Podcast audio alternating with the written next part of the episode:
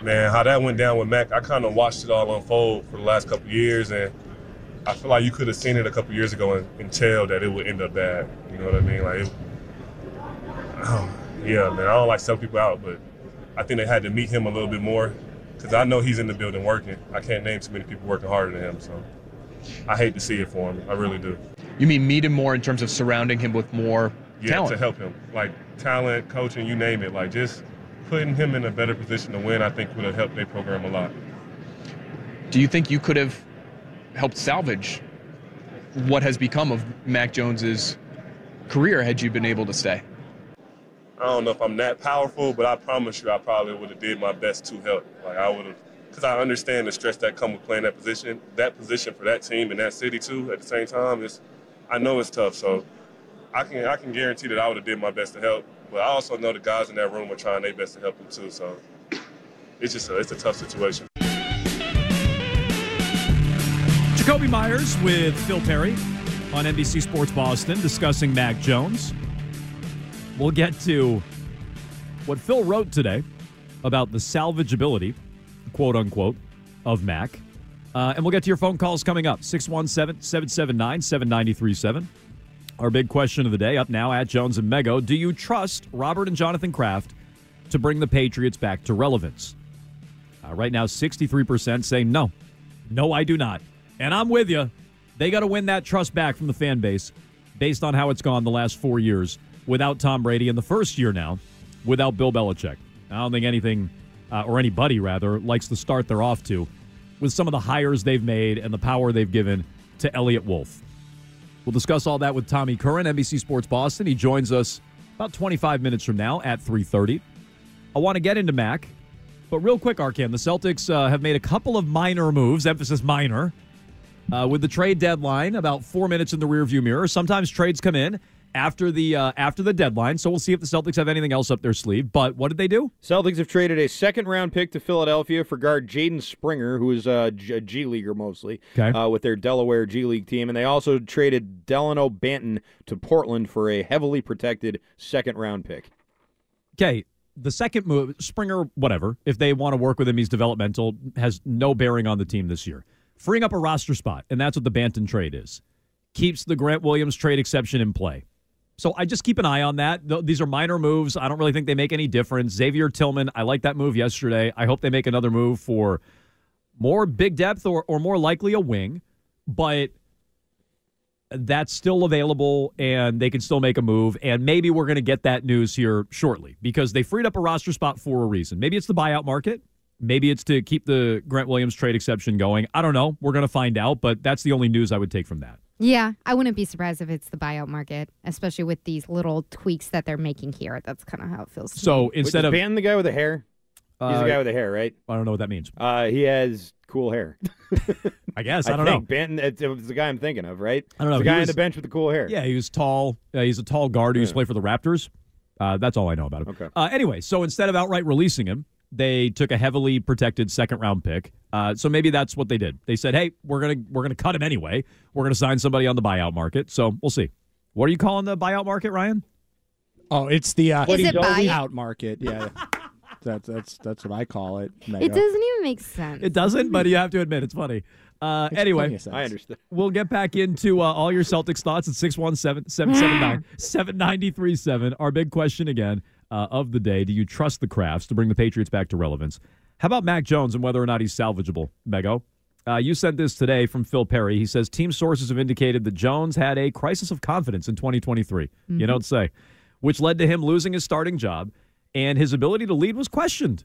Sources close to Jones have expressed doubt that Jones will be in New England for next year. But the team did just turn over its coaching staff.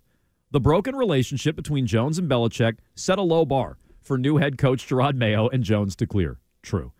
Additionally, New England has hired an offensive coaching so staff. got that going. I mean, that's a I can't argue with that. It's a very low bar. Uh, they've hired an offensive coaching staff that, in theory, could be interested in Jones's skill set. Under new offensive coordinator Alex Van Pelt, the team is expected to be running a version of the offense Van Pelt helped coordinate over the last four years under Kevin Stefanski. I'll add to what Phil Perry's writing. He didn't call plays. It's a scheme derived from Stefanski's time with Gary Kubiak, who was a longtime assistant of Mike Shanahan. This is getting biblical. and at one point employed Kyle Shanahan as his offensive coordinator in Houston. Mike Shanahan begat Kyle Shanahan, begat Kubiak, It's, begat it's all it is it is very Alex biblical. Van Pelt. As one league source put it, Van Pelt having worked for Stefanski is quote unquote about as close to Shanahan as you can get without being in the Shanahan tree. Uh, so Mego, your thoughts? I would point out to Phil, being close to the Shanahan tree but not being in the Shanahan tree still means you're not in the Shanahan tree. But whatever. Uh, your thoughts on Mac and whether or not he's salvageable? Phil seems to be making a case.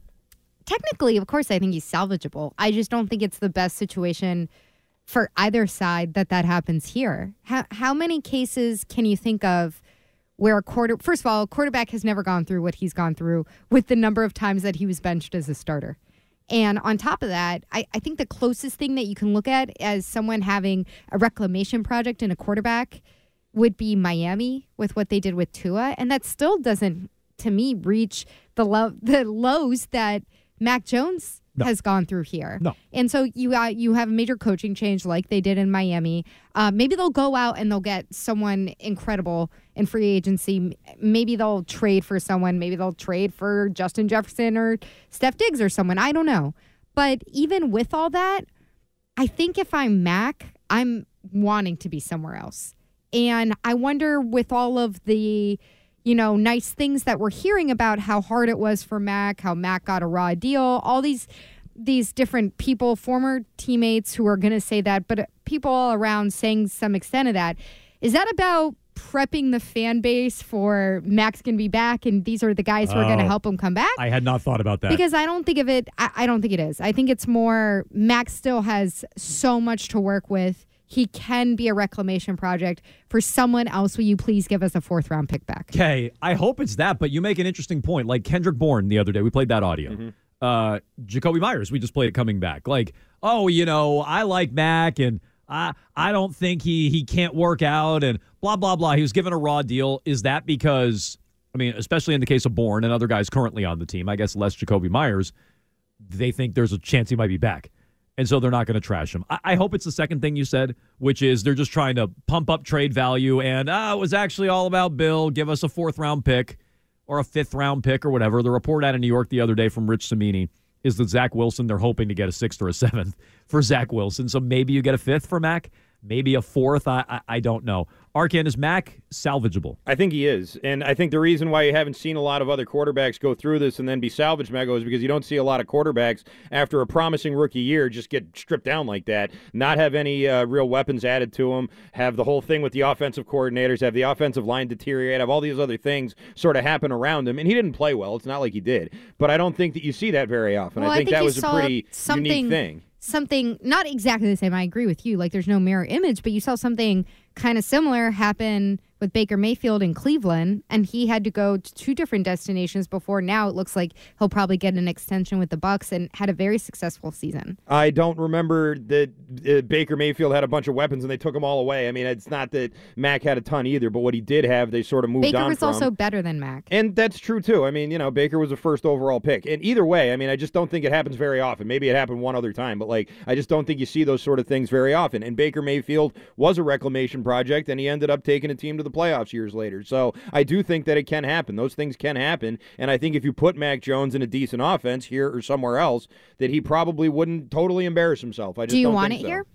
I'd be okay with it here if they built the right kind of offense. That's what I care about more than the quarterback. If they built an offense that Mac Jones can somewhat pilot and maybe, you know, get back to 10 wins or get back to the playoffs, I'd be very happy you- with that. How about if they take Marvin Harrison Jr., they build out some of the offensive line No. they got to get two tackles. I'm asking Arcan. Yeah, I know. I already know his answer. He what- says yes. What would you do?